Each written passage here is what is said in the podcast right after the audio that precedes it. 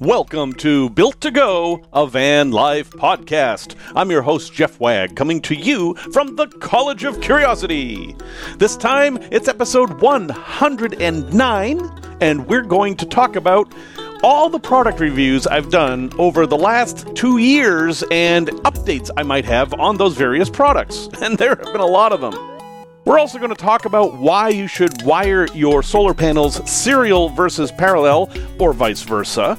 We're going to have a product review of the Set Power fridge I told you about a few episodes ago, and a place to visit that's actually on Tatooine. Hello, everyone. Welcome back. Hoi! Uh, I have some business to take care of here before we can jump into the podcast. I've got actually three updates. Okay, number one. A friend of mine, Facebook friend named Mike from Canada, a very super nice guy, informed me that I gave some very, very bad advice in the last episode. And that advice was to play bird songs in the wild to mess with birds. It turns out that this is a highly frowned upon activity by bird watchers worldwide. And uh, if you use this to see birds so you can add them to your life list, well, that's considered cheating. It's also thought to be bad for the birds. So thank you, Mike, for bringing that to my attention. I will immediately stop doing that. And uh, I've passed that along to everyone so that they can also not do that, despite me suggesting it was a lot of fun in the last episode. Sorry about that. Another very useful Facebook person pointed out that there are a lot of scams involving people signing up for courses and how to market yourself and all this kind of stuff. And that was in response to the bonus episode I did on Saturday where we interviewed Phoebe Millward. Now, to be clear here, there's nothing from Phoebe that has any sign of a scam or anything. She contacted me and offered this information, and at the end, I had to remind her to post her own stuff. so she was not trying to scam anyone or anything like that. But it is worth mentioning that there are those scams out there. So if you're going to give money to someone who's going to teach you how to do something, do some homework, make sure they're on the up and up, and uh, just be cautious like you would in anything in life. And lastly, an update on my wonderful, glorious van. That is still at the dealer. Yes, I am still vanless going on nine days now. And uh, basically, I think they were lying to me the whole time. They told me it was very difficult to diagnose this problem because it was an ambulance and there was all kinds of stuff in the way. And I didn't believe that. But I installed an Apple AirTag in the van and I could tell when they moved it, and it didn't move at all until yesterday. and suddenly, yesterday, they got it started and they said it was some flaps that weren't responding. I don't even know if that's true. Sadly, I can't trust anything they say at this point. But I did have them replace the glow plugs, and now they're going to replace this other stupid fuel line that always leaks on these sprinters. So I should have my van back today if I can believe them, which according to the AirTag, I probably can't because my van is now currently parked in the back lot where things go to sit. So, if you detect a little bit of grumpiness in this episode, like last episode, well, now you know why. But let's get on with the episode here. So, over the past few years, I've reviewed a whole bunch of stuff, and often I review that stuff after I've used it for a while, but not a long while. You know, I won't just buy something and review it. I'll buy it and use it and then review it. But over time, you come up with different conclusions, and I thought I would share some of those with you and just go down some of the big items that I've reviewed over the last couple of years. First one I want to talk about is the Chin 200 amp hour lithium iron phosphate battery that I got from Amazon. It was about $750, I think, and I don't know what the current price is. I have a love hate relationship with this battery. I love the 200 amp hours. That's great. Uh, I love the price. I mean, for at that time, prices on these things are changing all the time. But at that time, 200 amp hours of lithium for 750 bucks was quite amazing deal. But there's a couple of things I don't love about it, and I don't love them enough that for my circumstances, I would not buy this battery again. The first of these is the C rate.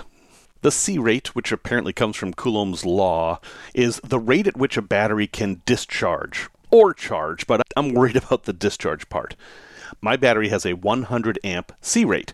That means the maximum the battery can put out is 100 amps. And because it has a BMS, it's actually regulated. The BMS can shut the battery off if it goes over 100 amps. The problem is, is when you do math on a 12 volt system, it's not that hard to get over 100 amps in a normal house, 100 amps is like the entire house, but you're dealing with a higher voltage.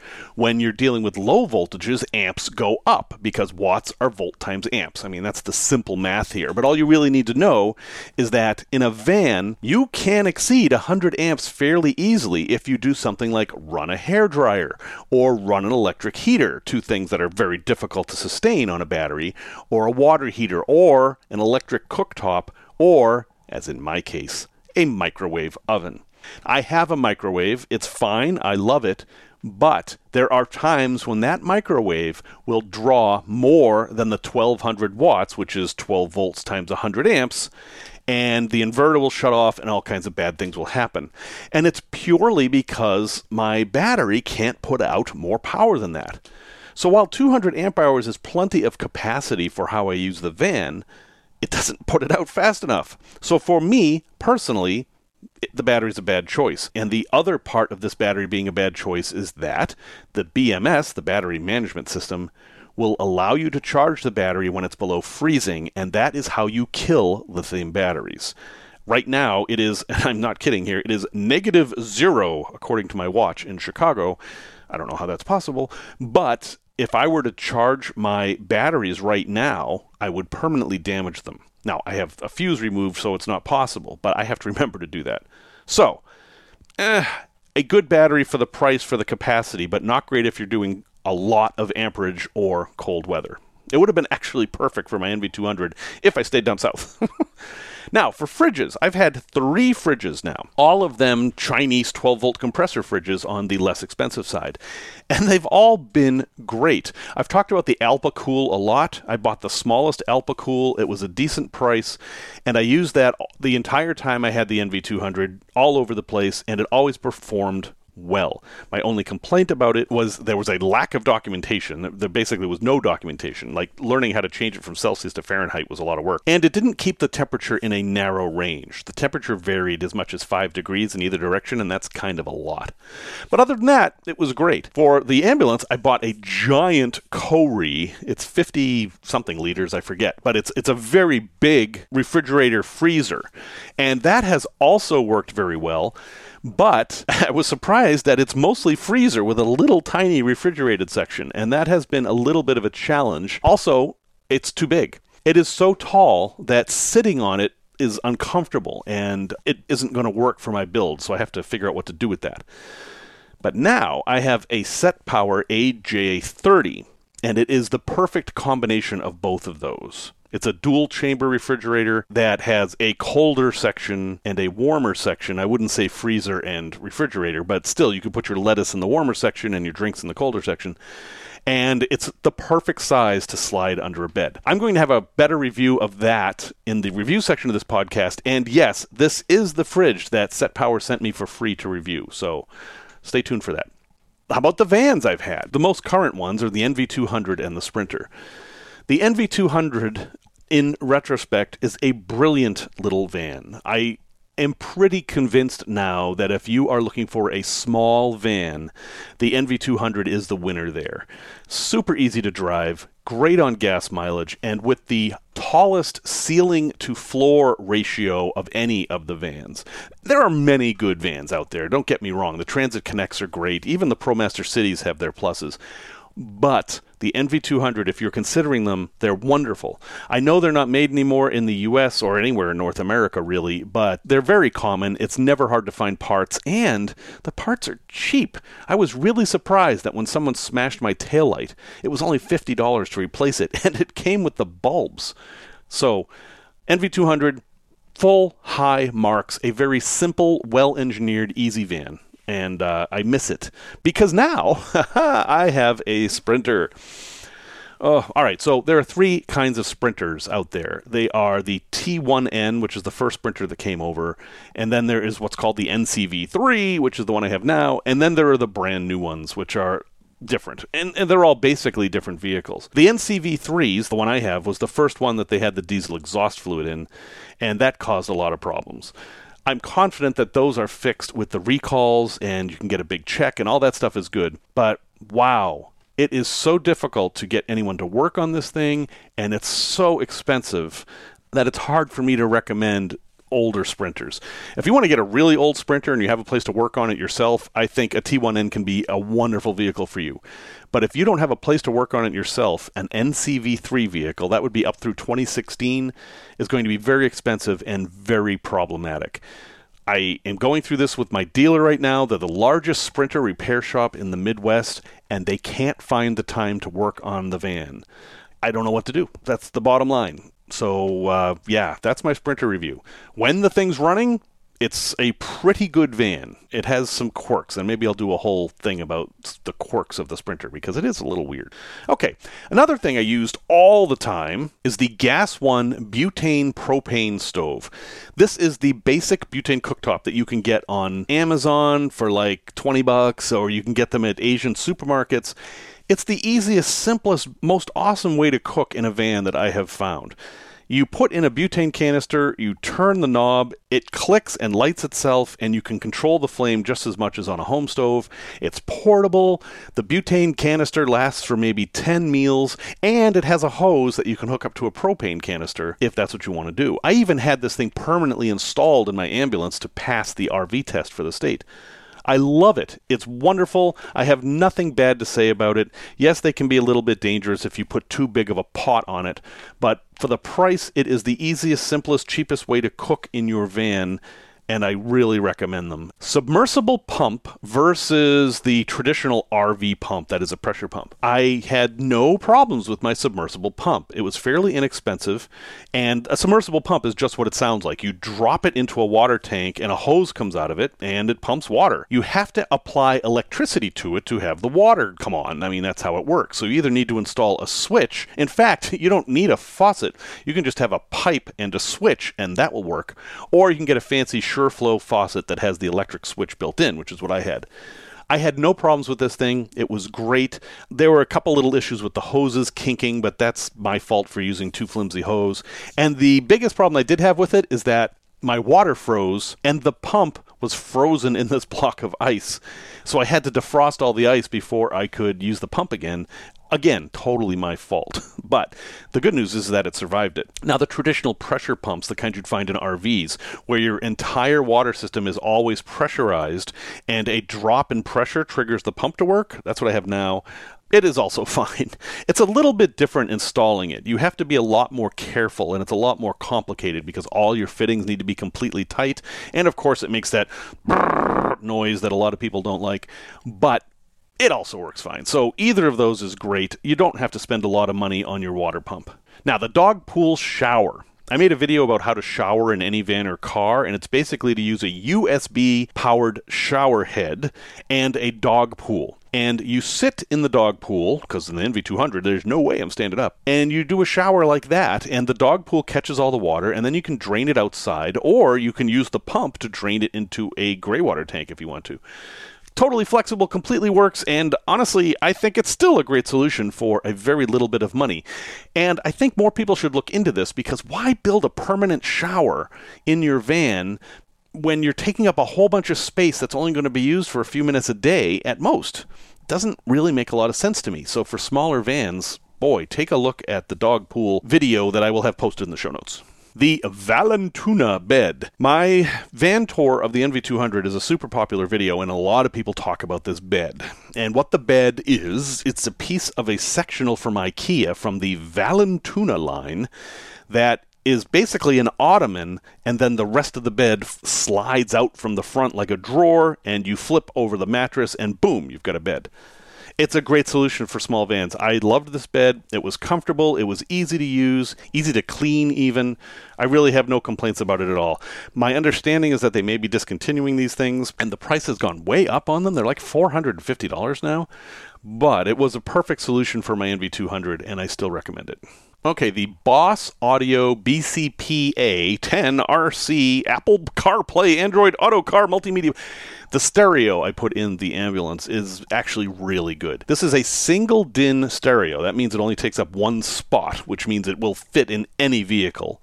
With a giant touchscreen that's on a swivel, it's a perfect retrofit stereo for any van. It's really quite good. I have minor quibbles about it. For example, there aren't any hard buttons to forward to the next track, but it does have a volume knob, which is really nice. For the price, I mean, these things are less than $300 and they come in two sizes. It even comes with a backup camera that is brilliant. So, yes, these are wonderful. I do recommend them. I've had really no problems with them at all. One pro tip if it starts acting weird, there is a reset button underneath it that you can press with a ballpoint pen or something like that, and that will probably solve any problems you have. So, Yes, love that. The combo DC to DC charger and MPPT solar charger, the ATEM power that I've talked about in like six episodes, no, don't recommend it at all. Don't get separate DC to DC charger and separate solar panel. That was a lesson I learned. It seemed like it was too good to be true, and in fact, it was. So I can't recommend that at all. I'm still using mine as a DC to DC charger because it's already installed, but I wouldn't do it again. So, oh well. Oh, and for heat, so the Olympian Wave 3 heater which is what I've got. This is like you're probably more familiar with buddy heaters or Mister heaters. This is basically a bigger one of those that has the option of wall mounting it or being on a stand, and it's better in many ways because it has a lower power setting. And I was able to heat my NV200 all night long on a single can of propane, a single one pound can, which is not possible with the Buddy heaters. And for that reason alone, I think the Olympian Wave 3 is probably one of the better catalytic heaters.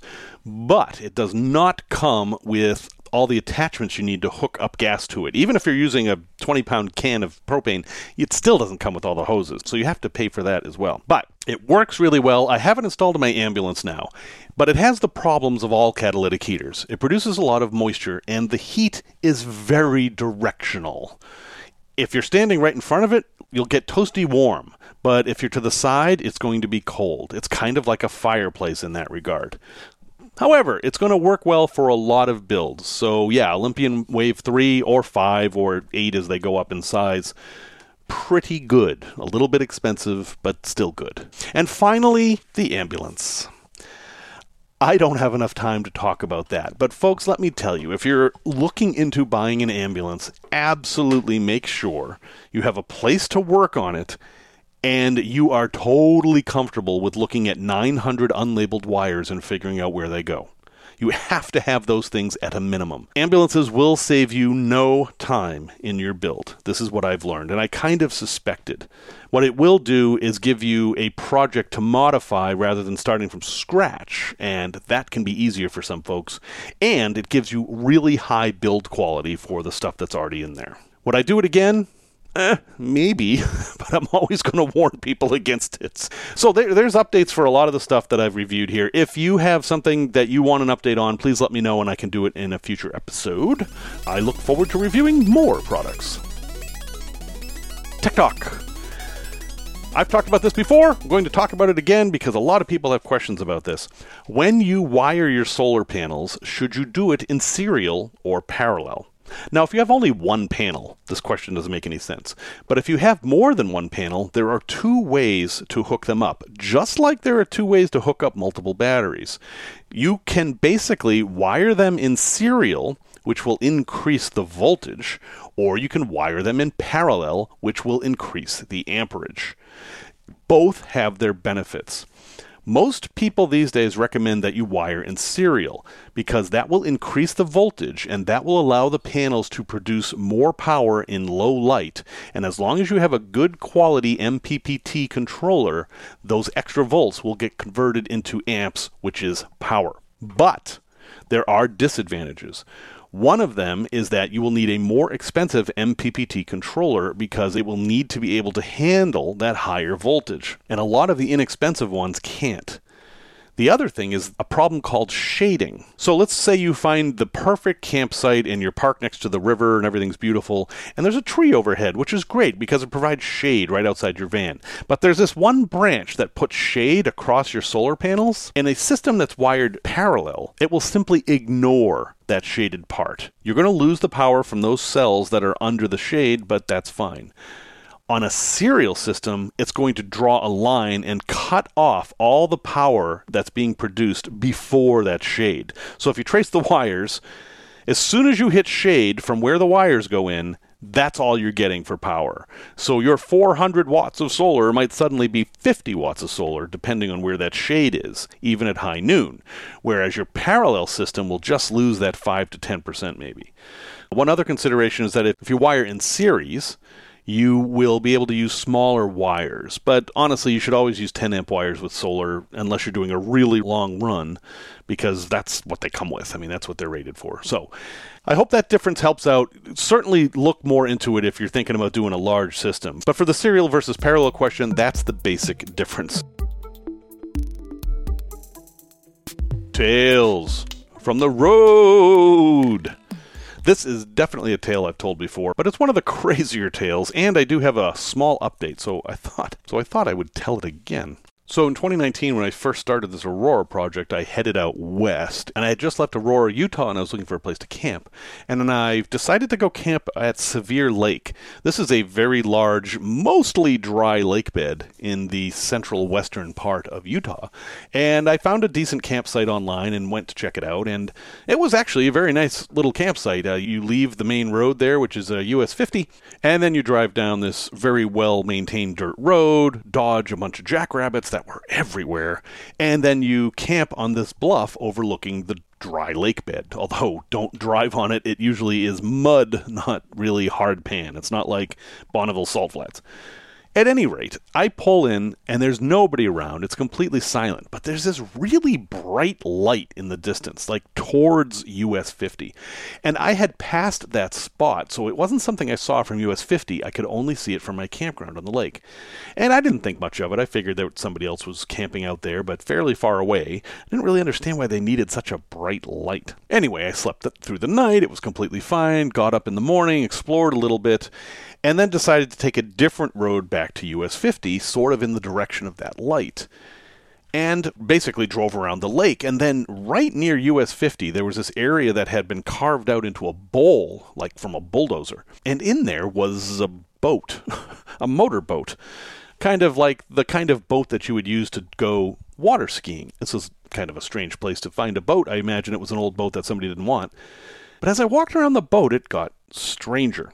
It was spray painted with graffiti, which isn't that surprising, but there was clothing there. I, at first, I found a dress, and then I found a bright red brassiere, and then some panties, and then a very long black wig. And they were just kind of strewn about near the boat. And that's all the information I have, so I'm left with my imagination.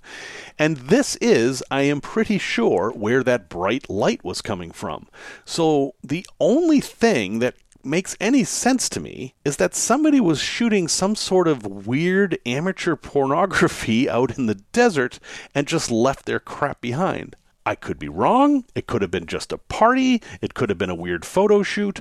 I don't know what's going on, and I've never been able to find out any information about it ever. But in 2021, continuing the Aurora trip that someday I will finish, I went back through that area and made a point to stop and see if the boat was still there, and it wasn't. The boat is gone. In fact, I can't find the boat in any satellite imagery at all, so it wasn't there for too terribly long. So I hope nobody was murdered, but I honestly don't know what happened there that night.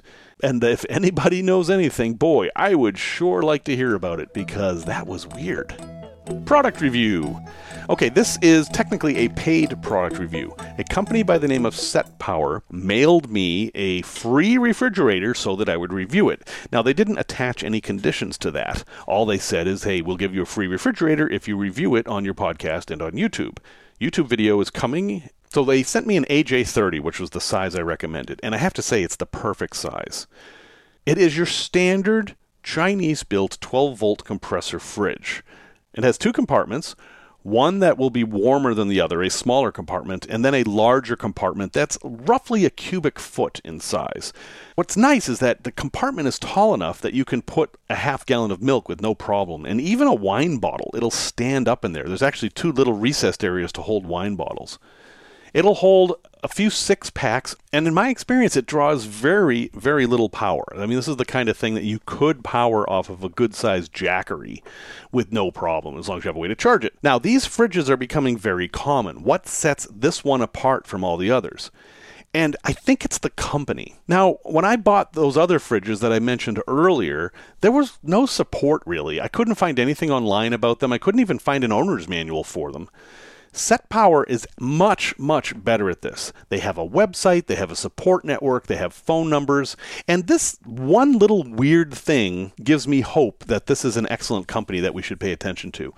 The fridge came with van life stickers. And while that seems like a silly little thing, it actually shows me that they really want to be part of the growing van life movement in a way that the other manufacturers don't seem to get.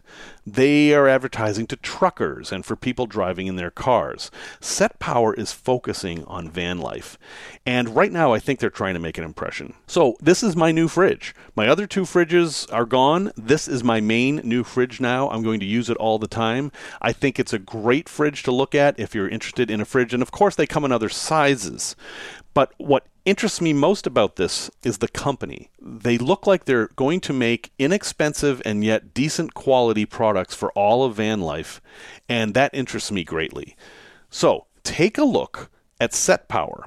And yes, I do have a code. I have a at least at least a 12% off code. You might be able to get more off depending on what specials they're running, but you will at least get 12% off if when you purchase this, you use the code built to go. Hey, that's a shocker. I'll have a link in the show notes.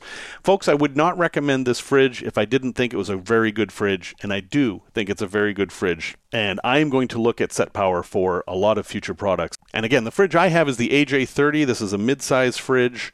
The door opens long ways and is on a chain, which is nice, so you can't accidentally rip it off. It does have a light so that when you open the door, the fridge is lit up. The main compartment is about one cubic foot, and it has a basket you can pull out. So you can take out all the food and close the fridge to keep the cold in there, mess with your food, or maybe load your fridge up, whatever you're going to do, and then open the door and put the basket back in. That's a pretty good way to deal with it, and it's also nice because you can put your fridge in a maybe less convenient place and just move the basket to where you need it. And I really like that it has the two separate compartments, the warmer area and the colder area, because I'm always struggling with wanting to have my soda super cold, but not have my lettuce freeze this has like I'll call it the lettuce shelf. they should market that with patented lettuce shelf. But yes, it has that, and that's a huge thing for me for vegetables and things like that. Quality seems to be very good. It has handles and wheels, but you don't have to attach them, which I think is great. It comes without them attached, and depending on your build, you may not want to have handles and wheels because you might have it in a drawer or in a cabinet or something like that. Honestly, it's everything you could want in a inexpensive 12 volt compressor fridge. Resource recommendation. Really quick, because I'm running out of time here. I see over and over and over again people saying, hey, what insurance company should I use? Progressive won't insure my van. Geico won't insure my van. Ah, what do I do? And the answer I keep seeing coming up, and my answer as well, is State Farm for whatever reason, State Farm seems to be much more flexible in insuring these rigs than anybody else. I don't know why that is. I don't know why they think it's a better market position for them than for other folks, but that's what they're doing. Now, I've used State Farm for 20 years. I don't really have any bias. All I can say is that they have been a responsible company for those years, but I'm certainly not getting paid to promote them or anything like that. I am just sharing with you this phenomenon I've noticed, which is that State Farm will insure your rig. So if you're having trouble finding someone to insure your rig, go find a State Farm agent, talk to them. And one trick, if you're really desperate, is to not tell them anything about the vehicle at all. Just give them the VIN and ask for a quote, and that's it. Now, they may not insure the things inside your van unless you have a homeowner's policy as well, but if you're just trying to get the basic vehicle insured, that's a surefire way for them to do it. And I have never heard of them having a problem with you having a commercial vehicle, whatever the heck that is. I know what it is. I'm just annoyed that we have this distinction. So, hey, you might as well give them a shot. It can't hurt. Thank you everyone for listening to episode 109. I will have links in the show notes for all the stuff I mentioned on this episode, and there'll be a lot of links this week. And I've run out of time, so we'll talk about how to visit Tatooine next week. Music, as always, is by Simon Wagg. And wow, it is easy to think these are dark times, so I found a quote that I really like. So until next time, remember these words by Carl Jung Dawn is born at midnight.